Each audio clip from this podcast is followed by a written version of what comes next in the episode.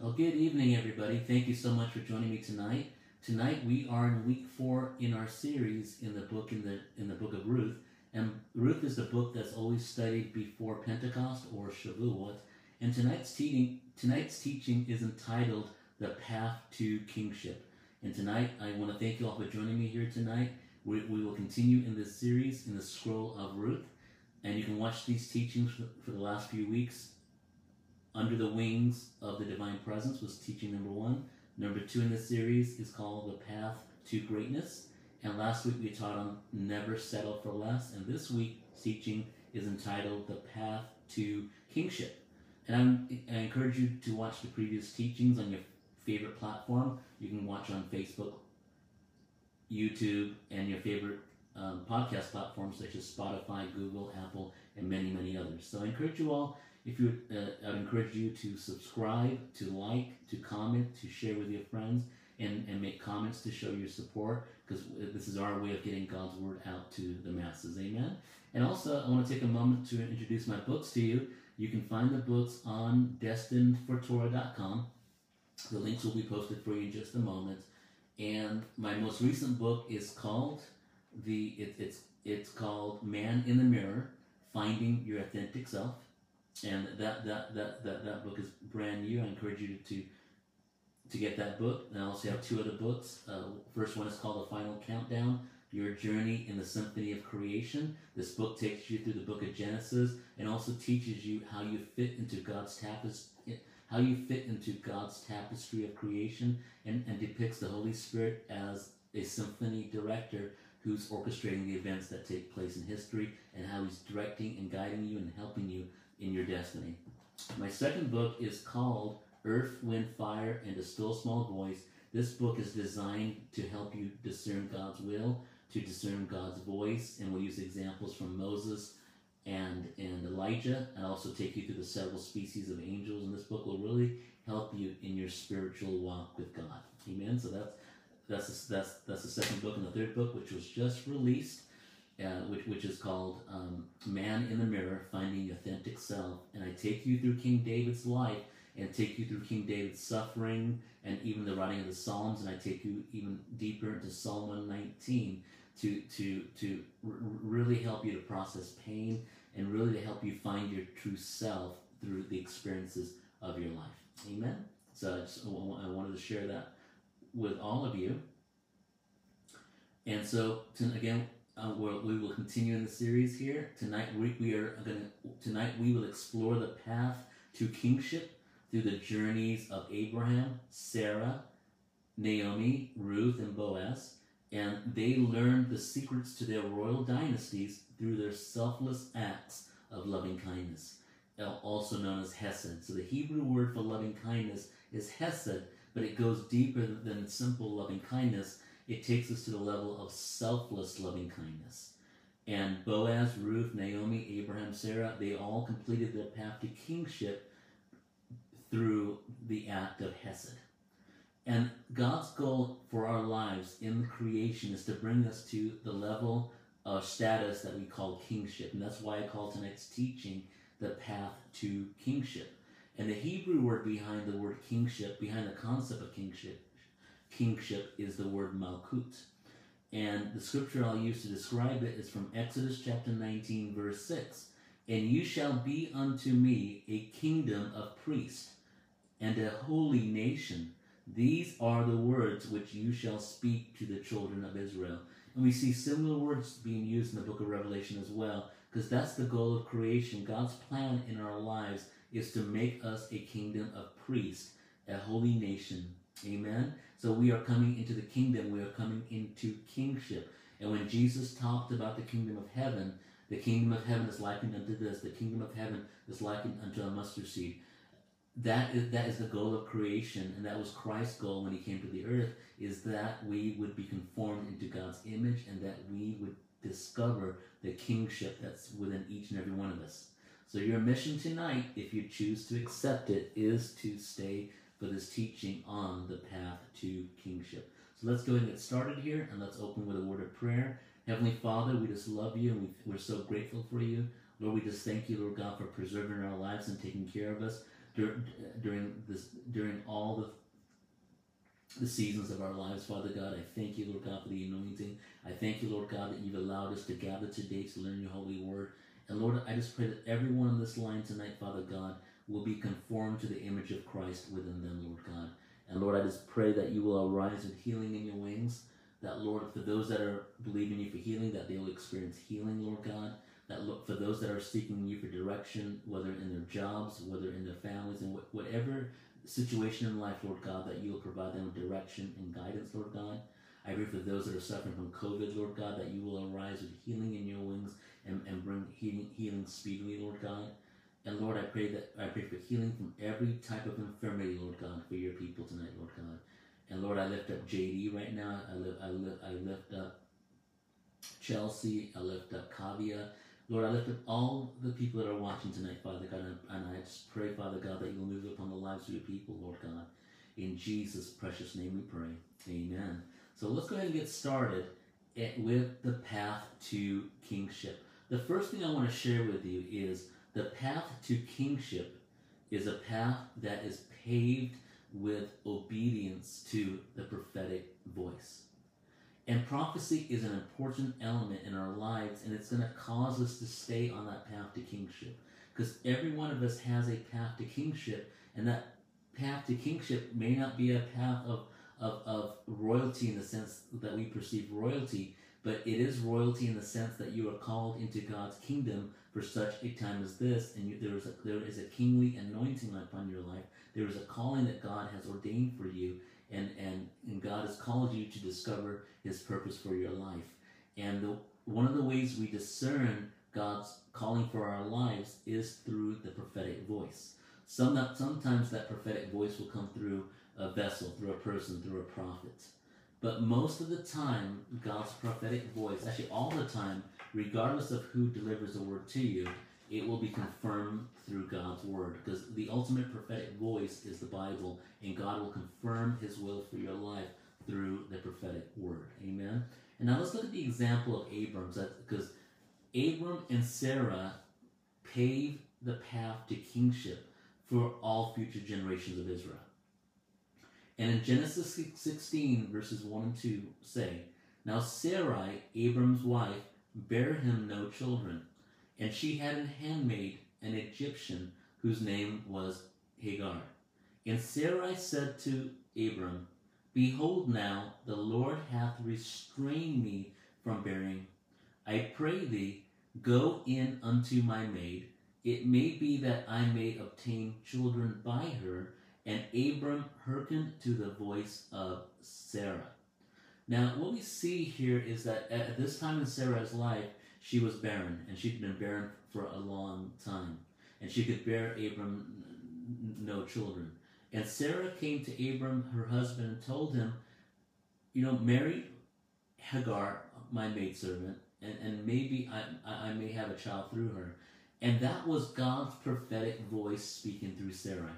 Now, I know this is very contrary to much teaching that you have heard on, on this verse, but notice the, the last part of verse 2 it reads, And Abram hearkened to the voice of Sarah. And that voice of Sarai was Sarai operating with her prophetic voice. It was a word of prophecy. This was the will of God that, Abram bare a, son through Hagar, who became who was Ishmael. So th- this this is this is all part of God's master plan. And so th- this is part of God's plan in creation. We may not understand it, but because the, the Abrahamic covenant was passed on through Isaac, and at the same time, Ishmael has a plan in God in God's creation as well. So so Sarai hearkened to the voice of, uh, uh, I mean Abram hearkened, hearkened and listened to the voice of his wife Sarai because his wife was operating under a prophetic anointing. Now, now let's look at Genesis 21 verses 9 through 12. And we see something else taking place, and we're seeing Sarai's voice of prophecy being activated again. And Sarai is considered the first of seven prophetesses in the Hebrew scriptures. So from Genesis through Malachi, the first prophetess, um, the first female operating the office of prophet is Sarai. And the last one, I believe, I believe is Esther. So let's read Esther, I'm sorry, let's read Genesis 21, verses 9 through 12 together. And Sarah saw the son of Hagar, the Egyptian, which she had borne unto Abraham, mocking. Wherefore she said unto Abraham, Cast out this bondwoman and her son, for the son of this bondwoman shall not be heir with my son, with Isaac. And the thing was very grievous in Abraham's sight because of his son. And God said unto Abraham, Let it not be grievous in your sight because of the lad, and because of the bondwoman. In all that Sarah hath said unto you, hearken unto her voice, for in Isaac shall your seed be called. Called. See, Sarah was again operating under the voice of prophecy, under the prophetic unction, but Abraham could not receive it because, you know, because, I mean, how can he cast out his own son Ishmael? And then God confirmed the word that he received through Sarah, and God told Abraham to, to, to hearken, to listen to her voice, and to obey that prophetic voice. And, and of course, Abraham obeyed because Ishmael could not inherit in the Abrahamic covenant, the, the covenant of the Torah that was passed from Abraham to Isaac to Jacob and to all future generations of Israel. So the first concept I'm going to share with you is the path to kingship is paved with obedience to the prophetic voice. Abraham obeyed the prophetic voice, and Abram and Sarah, uh, uh um, the, the, their, their, the son they conceived together is Isaac. Isaac's sons were Jacob and Esau. Jacob carried on the covenant, and he had twelve sons and and through and through that blood through through that bloodline, starting with Abraham, continues on the Abrahamic covenant. And kings came through the blood uh, came through these bloodlines. Amen. And specifically, the anointed bloodline, uh, the messianic bloodline, was passed on through Judah, the fourth son of Jacob, and and and through through through through through Jacob we get Boaz. Uh, um, through Judah we get Boaz. We get Elimelech. We get um, King David, and we get all the future kings of the southern kingdom of Israel, and, and, and then we get Christ Jesus, the Messiah, through that royal bloodline. So th- that's the first concept I want to share with you is obedience to the prophetic voice. And when you learn how to obey prophecy, the Spirit of God will keep you in in alignment to His voice and His will for your life. Because sometimes taking the wrong job can de- derail your destiny. Sometimes taking the uh, stepping into the wrong ministry can can derail your ministry. So it's so important that we learn how to follow the prophetic voice and make sure that we're only following the guidance of those that God has put in our path. And at the same time, we need to take the words that we receive and confirm the word with uh, with with the written word of God and, and allow the Holy Spirit to speak His will for our lives to us. Amen. Because it, it's it, it's a constant journey of seeking Him and seeking His will for our lives. Even these books here were uh, I wrote these books through, uh, because of, of obedience to the prophetic voice. Amen. And the next concept I want to share with you is the path to kingship is paved with Hesed. Can you say that with me? The path to kingship is paved with Hesed. And again, Hesed is the Hebrew word for selfless, loving kindness. So let's talk about Boaz Hesed for a moment. From Ruth chapter 2, verse 4. And it, and it reads, And behold, Boaz came from Bethlehem and said unto the reapers, The Lord be with you. And they answered him, The Lord bless thee. See, Boaz was the greatest judge of his generation, and Boaz introduced the concept of greeting one another in God's name. See how he, he came to the reapers and said, The Lord bless thee. And, and the reapers responded back likewise. And Boaz sought to improve the spirituality of the people around him, to improve the relationships between people, and also improving people's relationship with God. And he saw God's image in everyone. And when, when he called out and said, The Lord bless you, he was, he, he, he was recognized them in the image of God and, and, and really bringing a godly mindset into the lives of everyone that he met. And it's so important that we greet one another in the, in the, in the love of God. and because we want to, we, we want godliness to be introduced into every aspect of our lives. Amen. Even when we pray, we pray in Jesus' name because we're we're praying in His authority, in His name, and we're just infusing our prayers and all that we do with with holiness. Amen. And the concept of Hesed is a is a concept that means that declares it's not just about me; it's about other people as well. And and the teaching here is that you are special. You are created in God's image. So often we live in a world where we t- where in a world that's very competitive and it's all about me. It's about tearing other people down and promoting my, my own agenda.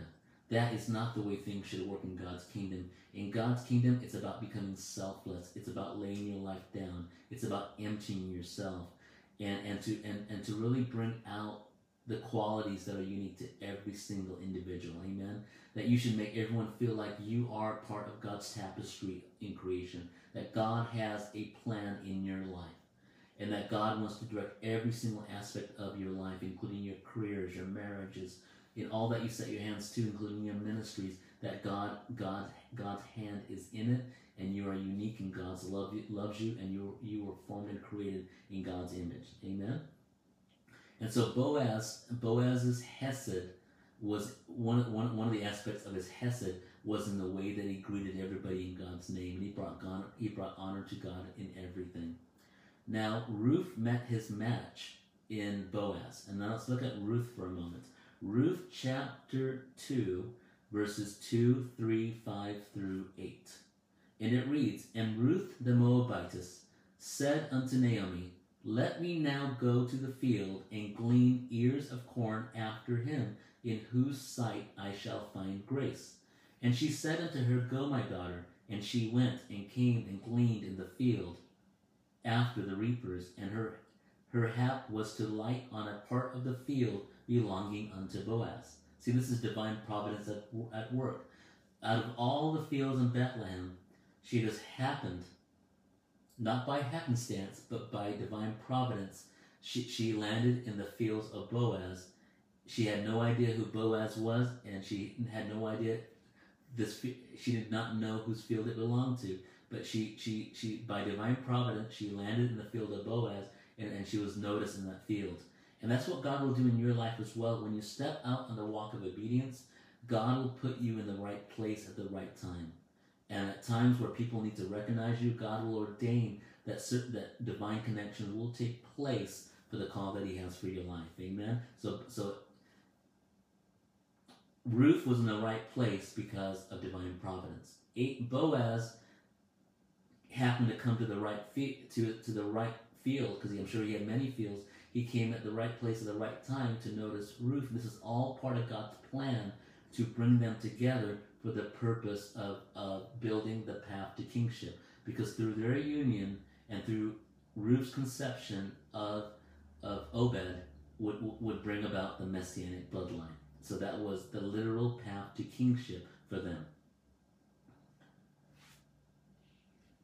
And what we learn about what we learn about Ruth is is that it, it, in, even in the way that she gleaned. See, according to Torah law, she was allowed to glean two uh, two leket, a, um, a, certain amount of of wheat, but she didn't take what she was allowed. She was allowed to collect three, but she only collected two, and meaning meaning that she she she she was so. I mean, she, she wasn't greedy. Demonstrated that she that she was she only took what was needed, and that was one character quality that we see in Ruth. Another quality that we see is that I mean, just in her demeanor and in the way that she collected and in her, modesty, even the way that she bent down and, and I mean, all that she did was with tremendous modesty, and every and her behavior was completely contrary to the reputation that Moabitess women had. And so she did not carry that promiscuous reputation, but she was a woman of tremendous modesty, a woman of tremendous honor, and she only collected what she needed and and, and even the way that she collected, she would not let Naomi come out to the fields because it was too shameful for her. But Ruth choose, chose to bear the shame herself and chose to, do this because she loved Naomi. And, th- and this is a tremendous kindness. And what Boaz noticed in Ruth was her tremendous act of hesed. She noticed how kind she was. Eh, she noticed he noticed her demeanor. He he he, he noticed. I mean, every day he saw her behavior, and and and he, and he took notice of it. And in fact, everybody was noticing Ruth's be, behavior, and she was such a, a respectful woman. She was an obedient woman. She only did things the way Naomi instructed her, and that's another quality in your path to kingship is that you walk in obedience. And sometimes God will place people, uh, you know, in your lives that can direct you spiritually and that will guide you and that will uh, that you can trust the leading of the Holy Spirit in them to, to guide you in your path to destiny. And, and through Ruth's obedience, Naomi, uh, uh, uh through Ruth's obedience to Naomi, Ruth inherited the path to kingship. Amen. And when you learn obedience to the Holy Spirit, you, you can be guaranteed success and that you will fulfill all that God has called you to do because He has established you in your path to kingship. And what we learn through Boaz and Ruth, especially through Ruth, is Hesed, or selfless loving kindness, is a prerequisite for Malkut, or kingship. And one thing, one quality that a king must have, especially an Israelite king, is a king has to be able to see the needs of his people and be able to act on their behalf. See, that's the goal of kingship. That it's not about you, it's about the needs of others. And one of the greatest qualities that any person can possess is, is, is the ability to have empathy, the ability to see the needs of others above their own needs, and that's exactly what Ruth and Naomi, I mean, what Ruth and Boaz achieved. Actually, Naomi did, did as well. Abraham and Sarah did too. And if we, in First Chronicles chapter 17, verse 16, and this is David's prayer of appreciation. And David prays, and David the king came and sat before the Lord. How many of you have sat before the Lord? And, and, and, and just sat before him and just talked to him about how much you appreciate Him. If you have not done so today, I encourage you to do so because those are some of the most powerful prayers. And this is how David prayed. He, he came before the Lord and said, Who am I, O Lord God? And what is mine house, which you have brought me here to? And yet this was a small thing in your eyes, O God, for you hast also spoken of your servant's house for a great while to come and has regarded me according to the estate of a man of high degree, of high degree, O Lord God. What can David speak more to you for the honor of your servant? For you know your servant. And he just goes on to just thank God for his greatness and how God had established him. And David was such a meek man, such a humble man, that he knew that God had established him for the sake of his people. And David did not see himself being great in his own eyes. David was the, the most awesome king, the most excellent, the, the greatest king that, w- that we see in Israel throughout the Hebrew scriptures. And yet, David never became boastful. He never became prideful. He always honored God for the position that God placed him. And, and he knew that God had placed him there to shepherd his people. See, it wasn't, he wasn't seeking glory for himself and he knew that God exalted him and God established him for, for the honor of God's name. As we talked about last week, it's all about God's name. It's not about building our own name, it's about building God's name in the earth. And that's exactly what David did, and that's what I encourage all of you to do, is, is to make God's name great. Amen? And that's what a king must do. A king must be able to see the needs of his or her people and act on their behalf. Next, I want to talk to you about Abraham because Abraham, you know, we, we, we uh, is, is the founder of the faith. And, and, and the question I'm going to ask all of you is why was Abraham chosen? And, and what is the connection between Abraham and Ruth? Because really, God used Ruth to, to restore what Abraham began. Because in the days of the judges, kingship was almost lost because everyone did that which was right in their own eyes. And God used Boaz and Ruth and, and, and Naomi to restore what Abraham, what God established through Abraham. And why are we going to talk about Abraham? and, and why are we why are we going to talk about the reason why Abraham was selected? We need to study Abraham to really understand the clues on why Ruth was chosen. Now, there are several reasons why people give on Abraham's selection to kingship. Why was Abraham chosen? And th- there are several opinions on why Abram was selected. For those of you that are new to st- the study of God's Word, Abram was the name of Abraham before God changed his name to Abraham. And Sarah, his wife, her name was originally Sarai, then God changed her name to Sarah. God changed both of their names by adding the Hebrew letter Hey to their names. And so I'm going to give some commentary to you from the, the Midrash, from rabbinic commentary. And this is one thing about Abraham. This is one reason given why Abraham was selected to be the father of the Jewish people. And it reads like this Abraham once went and smashed the idols in his father's house. And when his father came home and was angry, he pointed to the largest idol and said, He did it, not me. His father said, That's ridiculous. Everyone knows an idol cannot do anything. Abraham says, If everyone knows an idol cannot do anything, then why do you worship them? And then Terah, Abraham's father, reported this to King Nimrod, because King Nimrod was, was a king in the earth at that time. And then Nimrod gave him, gave, him, gave him a choice enter into the fiery furnace or bow down to the idols. And of course, Abram refused to bow down to the idols. He was thrown into the burning, into the fiery furnace, and he survived. So that's one of the teachings on uh, on why Abram was, chosen. But if this is the reason, then why isn't this important story mentioned in the scriptures? So that, that that's that's a question. So the question we ask is Is this the reason why Abram was chosen to become the father of the Jewish faith and, and, and, the, and, the, and ultimately the, the father of Christianity? And there's a so that that's something we're going to ponder, and we're going to talk about Abraham's greatness. What made Abraham so great, and what was Abraham's mission, and what did Ruth do to ensure the continuation of Abraham's mission? And the clue to Abraham's narrative, I mean, the, the clues to Abraham's selection are found in a, in a very boring narrative. And I'm saying boring because often when we read God's word and we get the genealogies, we often just gloss over the genealogies and go to the next story because we don't understand why genealogies are in, in, the, in God's word.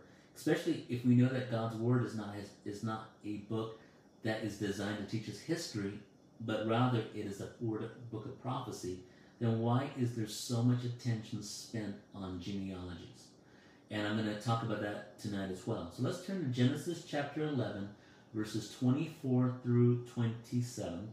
I'm going to read this about uh, a couple times because I really want you to, to really uh, uh understand what's taking place here. Because within these three verses, we're going to find the secret to Abraham's greatness and what made Abraham great. So let's begin with a genealogy, and you're going to find out this genealogy is very, very exciting, and it's very important to help us establish Abraham's greatness. So, who loves a good genealogy? Let's go. Let's let's let's read. And Nahor lived ninety and twenty years, and begat Terah. And Nahor lived after he begat Terah a hundred and nineteen years, and begat begat sons and daughters. If you're still with me, let's go to verse 26. And Terah lived 70 years and begat Abram, Nahor, and Haran. Now these are the generations of Terah. Terah begat Abram, Nahor, and Haran, and Haran begat Lot. So what, what I want you to see here, and to get this into, into your mind, is verse 26, we have Terah. Terah had three sons. The three sons are Abram, Nahor, and Haran. So, so he had three sons. Now, of the three sons, the the third one, Haran, which I, assume is the youngest one, um, passed away. And Haran had at least two daughters and one son. I don't know if he had more children, but I do know for sure that he had two he had two daughters and one son. At least these three children are mentioned in the genealogy. And so Terah begat Abram, Nahor, and Haran, and Haran, uh, Haran begat Lot. Now, with, within these verses lies a secret story and narrative that describes Abraham's greatness and teaches us why Abram uh, teaches us why God chose Abram. See, what many of us know Genesis chapter 12, the begin, the start of Parsha Lech Lecha, and we see how God calls Abram out of his country, out of his kindred, out of his father's house. And God sends him up uh, on a mission, but we don't know what really led to God sending, sending him on a mission.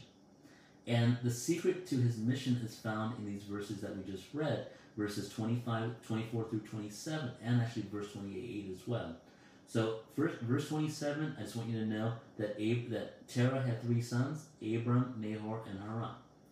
And then next thing I want you to know is that Haran died. So let's look at verse 28. Actually, we're going to read uh, another few verses, verses 28 through 32.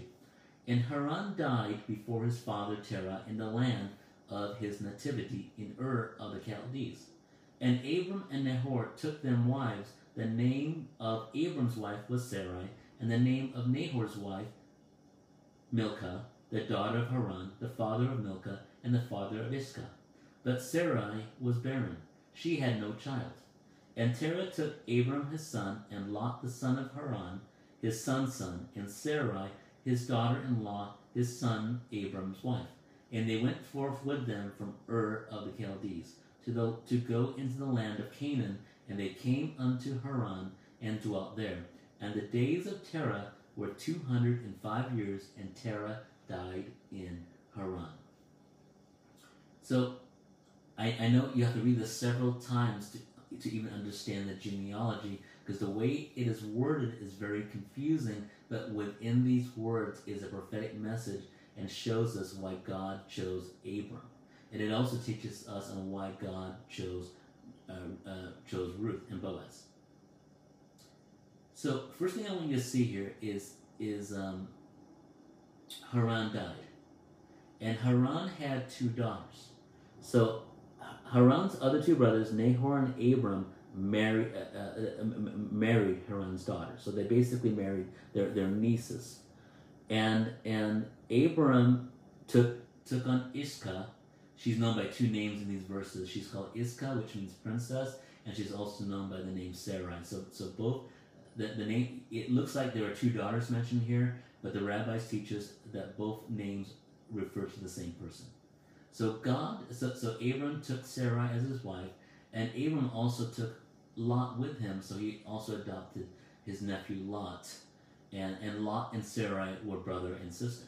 And Nahor also performed uh, this act of Yibum when he took uh, Milcah to be to be his wife. So, and the reason why they did this, this was this was this was a form of levirate marriage, even before the Torah was given, and even before the commandment was given in Deuteronomy. And what they did is, in order to to perpetuate the name of of, of, of their brother, they, they, they, married they married the, the children of their brother so that they could continue on the bloodline of that of the of the deceased brother. Now I know this is very con- very foreign to us. This is not part of Western culture, but this is something that was established in God's word, and it, and it pertained to, to, to the Jews, and it, and it, it was actually in effect even before the Torah was given at Mount Sinai. And so, what, what we see taking place here when Abram and Nahor took on these wives Abram married Sarai. I mean, yeah, Abram married Sarai, and Nahor married Milcah, and these da- these girls were the daughters of Haran. And what they what they did here was they performed a very selfless act. Abram and Nahor did something extremely selfless, and what they did was they did something not for their own benefit. They performed a, a very tremendous, a very holy, and a, a tremendous act of hesed where they chose to carry on their brother's legacy rather than their own. But there's a problem here. The woman that Abram married was was uh, the, the woman Sarai that Abram married was barren. She could not conceive, and so the, so th- this made it very, extremely extremely challenging. And it's very strange as you read the text. I mean, with the uh, right in verse twenty nine, we're introduced to Sarai, And then in verse 30, we're told that she's barren. And, and it seems like it, it seems like a, a, an invasion of privacy. I mean, right at the very instant we, we, we meet Sarah, and the next thing we learn about her is that she's barren. But what, what we learn here is that in spite of her barrenness, Abram did not divorce her. He, he stayed with her and trusted God that, that seed, that, that the legacy of Haran would, would, would perpetuate. So that's what we see here. It is that the willingness of Abram and, and Nahor to continue on the legacy of their brother. And that's exactly what took place in the book of Ruth. Because when Naomi came back to Bethlehem with her daughter in law Ruth, not only was not only was Ellen Elimelech's husband not, not only was Naomi's husband Ellen Elimelech dead, her her two sons were dead. Mahlon and Chilion were both dead. They were struck dead by, by God because of their disobedience. So there was no one to, to continue on the name of Elimelech. Elimelech was, was dead, Mahlon was dead, and Chilion was dead. And so Boaz, uh, uh, uh, in the process of time, Boaz took on the responsibility and, and, and, and, took on the responsibility to, to marry Ruth and to have a child through her to, to perpetuate the name of Elimelech. So through the union and the marriage and the union of Elam, uh, of um, Boaz and Ruth, it was not to it was not to perpetuate or continue on the legacy of Boaz, but it was to continue on the legacy of Elimelech, and that was an extremely honorable thing to do. And that's one of the reasons why Abram was chosen and why Boaz and Ruth were chosen. And this is also part of the path to kingship. Does that make sense to everybody? I know this is very confusing, but I pray that you get the concept of Hesed, of selflessness taking place here. So that's one thing I want you to see here is another thing I want you to see is the journey. See, let's let's go back to these verses here. See, in um, in verse twenty seven, in verse twenty five, uh, actually verses twenty four through twenty seven, we, we see the generations of of, of, of, of, of Nahor and then Terah, then Abraham, Nahor, and Haran, and, and, and then we see we see Milcah, Sarai, and Lot. So, so, so, so we see these generations. But there's something that, w- that was done that was not right. For example, Terah was, was called upon a journey to, to go to the land of Canaan. So there was a calling upon his life to go to the Israelite nation. But along the way, he stopped. He didn't go all the way. See, that's another key on your path to kingship that you can't you can't stall along the way. You cannot permanently settle. And that, that's the sin, that's the error made by Terah. And so when you look at verse 31, it says, Terah took Abram his son, Lot the son of Haran, his son's son, and Sarai his daughter-in-law, his son Abram's wife, and they went forth from with them from Ur of the Chaldees. So they set forth to to the land of Canaan, which is today the land of Israel. But you know what took place? They came to a, a land or a town called Haran, and they dwelt there. But when they dwelt there, it wasn't just a temporary settling. It was they were out of God's will, and Terah decided to permanent, permanently settle there. And then what takes place? Terah died. He died without destiny. He died without fulfilling his purpose. Now, now let's turn to the book of Ruth. Ruth chapter 1, and I want you to see a, a, a, a pattern and it begins, let's look at Ruth chapter 1, verse 1, and it says, It came to pass in the days when the judges ruled that there was a famine in the land. And a certain man of Bethlehem, Judah, went to sojourn in the country of Moab, he, his wife, and his two sons. So they went to sojourn, and it's just like Terah, who went to sojourn, who dwelt in the land of Haran. Terah had no plans to to continue in to continue on the journey uh, uh, to to Israel to Canaan, and the same thing with Elimelech. Elimelech had no plans to return back to Bethlehem, Judah. He chose to settle in the land of Moab. You know, Terah settled in Haran, and El- and Elimelech settled in in Moab. And because he chose to settle there and not be obedient to God, God struck him dead, and Terah was struck dead in, in Genesis 11. And then what takes place 10 years later, Mahlon and Chilion, God gave them 10 years to repent and to return back to the land, but they did not repent and they were struck dead after 10 years of sojourning in the land of, of Moab. And, and what, t- what took place? They, they, they, they both died as well. So Naomi was left at, without her husband and without her two sons. This all happened within a 10 year period, and it was a result of disobedience. And so, so Elimelech died without destiny. Mahlon and Chilion died without destiny. But, th- but God, who is so merciful, he restored their bloodline through Ruth and Boaz's obedience. So the mission began with Abraham, and it was saved from failure through Ruth and Boaz. So that's one thing I want, I want you to see here is, and, and then when you turn to Genesis chapter 12, it makes sense because then God calls upon Abram to continue on that journey. The journey began with Terah, but Terah only went partway with God.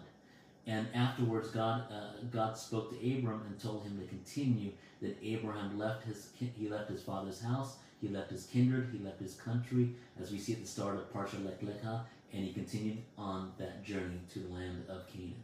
So uh, I hope that makes sense to you. And so that's the journey that they begin on, and that's the end. That's the end of that story, and you, you can see the benefits. You can see the blessings that take place with selflessness. And of course, I know God's not calling any one of us to perform a levirate marriage. That's not something. That's not something. Something that's practiced today. But I'm telling. But I do know that God is calling all of us to live a life of being selfless and to really take care of our brother and sister and to really take care of the widow, take care of the orphan, and really demonstrate acts of selfless, loving kindness. Amen? And this concept of, of, of, of, of marrying the deceased um, wife, you know, for example, if a brother dies, if you're if, if you're a male and your brother your brother dies and leaves his wife as a widow without without children, then it's the responsibility of, of, of the brother to, to marry the deceased brother's wife and to have children through through, uh, um, through that union. And so that law is known as is known as yibum. It's also called a levirate marriage in the Torah. And the idea of yibum is that when a brother dies young or he dies childless, then it's, it's a commandment that the brother marries the widow. Amen. And in this case, even before the law was given, Abram and Nahor practiced a type of yibum. So I just want to share that concept with you, and that's exactly what took place with, between Boaz and Ruth. See, we often look at the story of Boaz and Ruth as a story of romance, but it is not a story of romance. You know, when we read the book of Esther and we read the book of Ruth, we, we, we see them both as romantic books, and we really miss the meaning of these books and what God is doing. Because what we see in both of these books, in both of these scrolls, in both of these Megillot, is the concept of selflessness, of Hesed. So that's that, that's what I want you to see here. And now, why was Abram chosen? And the reason is is because he, he performed a tremendous hesed, and that he took Sarai to be his wife, not for the sake of making his own name great, but for the sake of of, of, of making his brother's name great. And in turn, what he did is God called upon him to make God's name great. And the greater God made his name, the greater he exalted God's name. Because wherever Abram went, he built altars and he honored God's name. Now let's go to another story that takes place in the same chapter in Genesis chapter 11, verses 1 through 4. You know, over the years that I've been studying Genesis, I really did not understand the connection between the first part of Genesis 11 and the last part of Genesis 11 and how it tied in with Genesis chapter 12. And I pray that tonight that that you will also get some understanding here because the Bible is not a bunch of stories that are disconnected. I mean, the author of the first five books of the Bible is Moses, and this con- continu- continuity in the entire text, and they're not a bunch of disconnected stories, but they're, they're it's God's continuous prophetic message to all people of all kindred of all nations. Amen.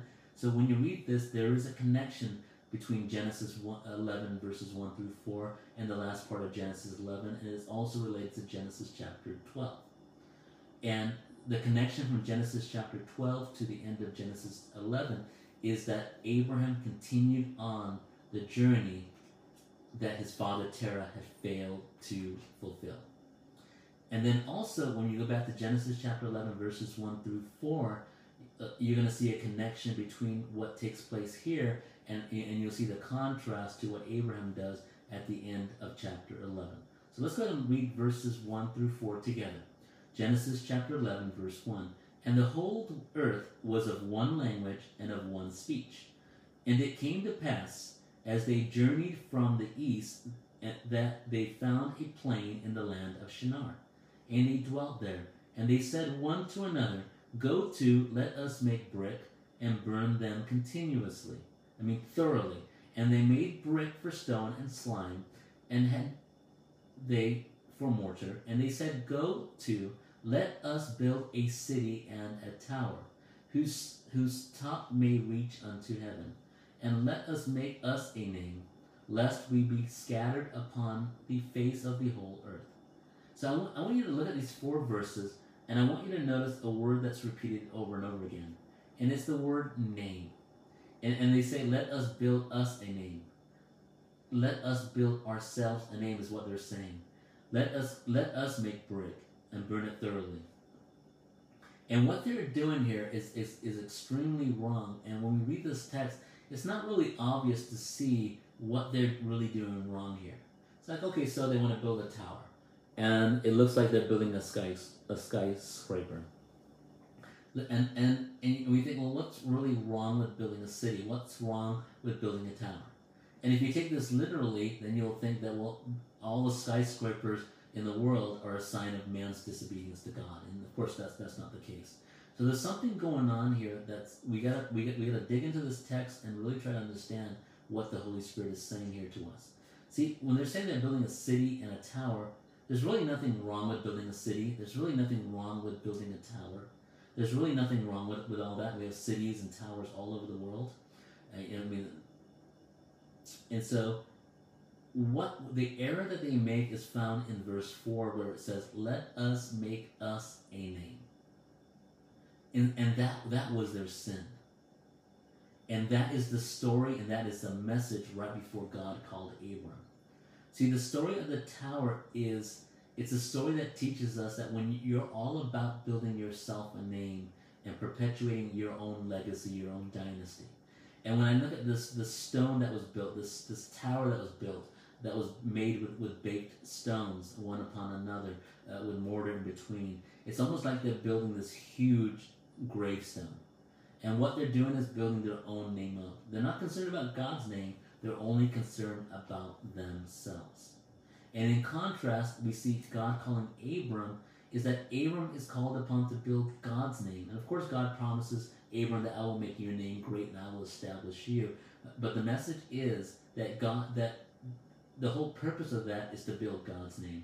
And the tower builders had, eh, under the leadership of Nimrod, also called King, King Nimrod, who was really the first Antichrist in the Bible, the very first world leader, and he was all about himself and all about his own legacy uh, and had nothing to do with God. There was not a mindset of honoring God's name. And that was the, that was the great fault of Nimrod and, and the tower builders.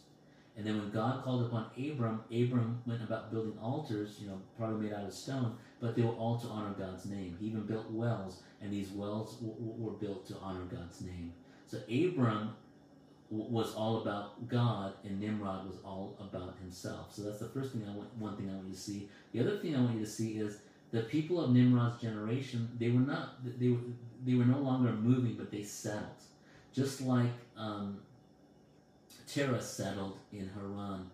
The, the, the tower builders settled in one place. They found a plain in the land of Shinar, and they dwelt there.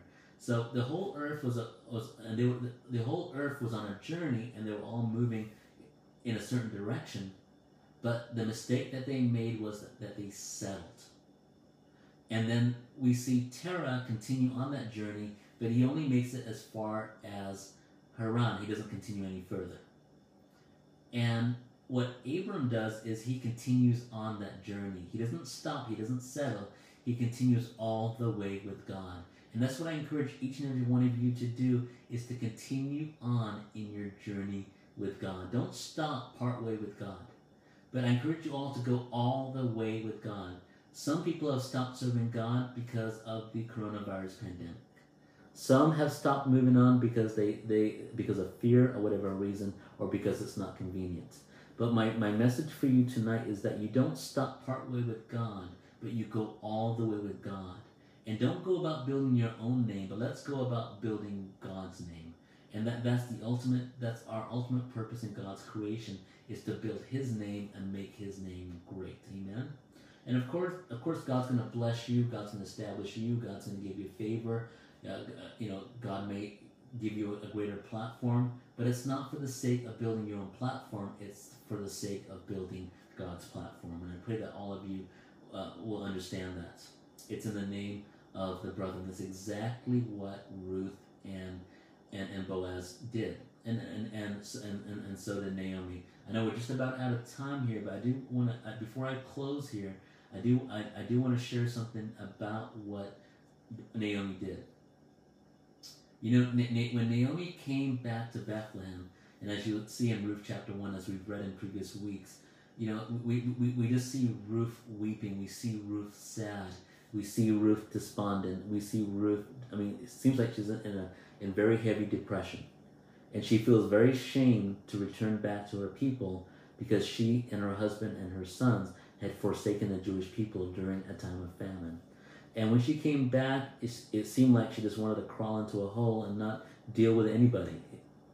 And what we see taking place with with Ruth that's very commendable is that Ruth comes back to life when she stops looking at herself, looks beyond her situation, and looks out for the welfare of Ruth.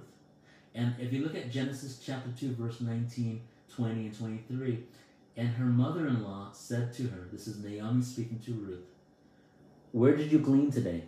And where did you go? Where did you reap? And and she's asking questions. And then when Ruth tells Naomi that I was in the field of Boaz, and, and then, then what Ruth what Naomi starts to do is she starts to look out for Ruth's benefit.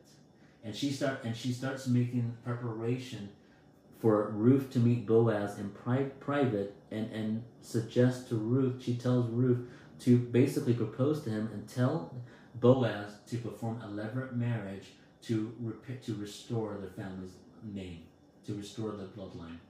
And we, we, we see Naomi calling the shots. We see Ruth's obedience, and we see the path to kingship being prepared through Naomi's uh, obedience. And Boaz wasn't really doing his part. I mean, he always, you know, he, he was. It was commendable that he noticed Ruth. It was commendable that he told Ruth, "Don't glean in anybody else's field, but only glean in my field."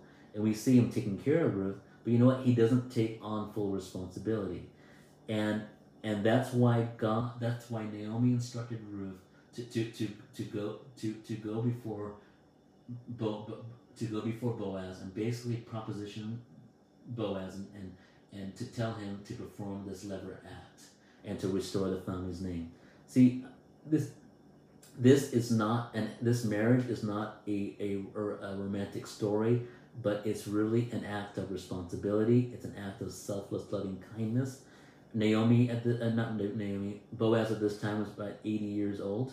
Ruth is probably about forty and, and this this marriage was a completely selfless act, and God had ordained this marriage to take place to to perpetuate what was almost lost. What Abram and Sarah began was almost lost at, at this time, and God used Abram, God used Boaz and Ruth and Naomi to continue on the path to kingship. And as I've shared with you before, um, King David became the great grandson of, of, of, of, of Ruth and Boaz.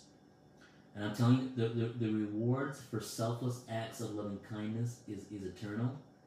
And um, and every one of us need help along the way. Even Boaz, as great as he was, and the tremendous man of Hesed that he was, that he needed he needed help to make sure that he, he completed his path to destiny.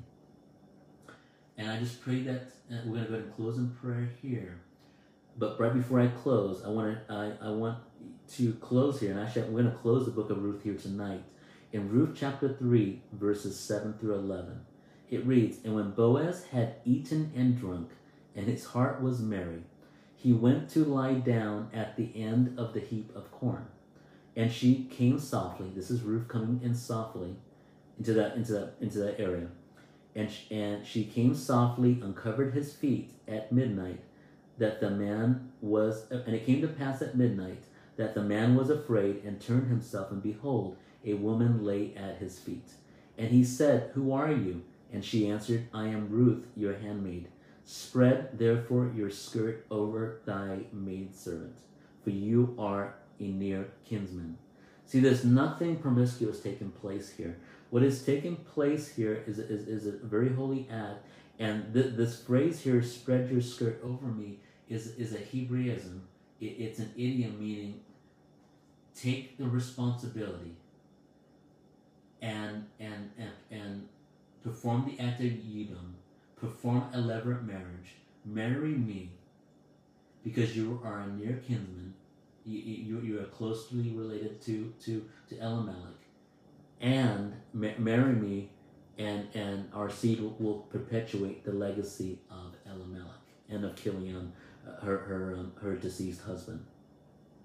So that is exactly what, what was taking place here.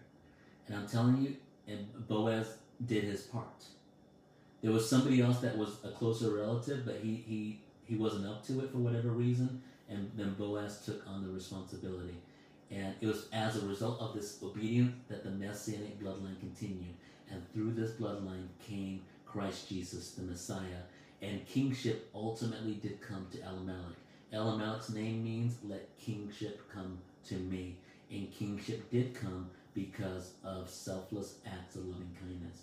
And I want you to know that through this story, I pray that you have learned that, that you are on a path of kingship. And wherever God has positioned you, God's going to cause you to to come to the highest level of your calling in Christ Jesus. And God is all the promises of God are yea and, and amen in Christ Jesus.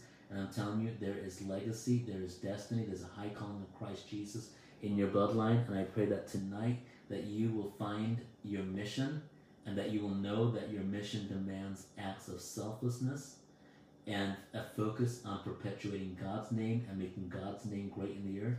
And, and, and whatever you set your set part to do, you know, uh, in selfless acts of loving kindness, in your ministries, in the workplace, in your families, and all that you do, let, let it be for the purpose of making God's name great in the earth. Amen.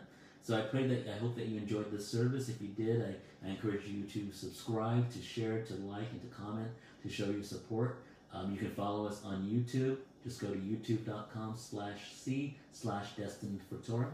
You can also watch us and follow us on Facebook, facebook.com slash destined for Torah. You can also go to our blog website, destinedfortorah.com. And you can also follow us on your favorite podcast platform. Go to anchor.fm slash destined for Torah or just search for us on on Spotify, on on um, Apple, on Google, on your favorite platform service, and you can find Destined for Torah, or just search for my name, Stan J. Pranchapati. So I just pray that you've been blessed tonight. I want to thank you all for joining me tonight. I know this is a very difficult study and very difficult to follow, but I pray that the Holy Spirit has taught you tonight, and I pray that you have come into a new place in God.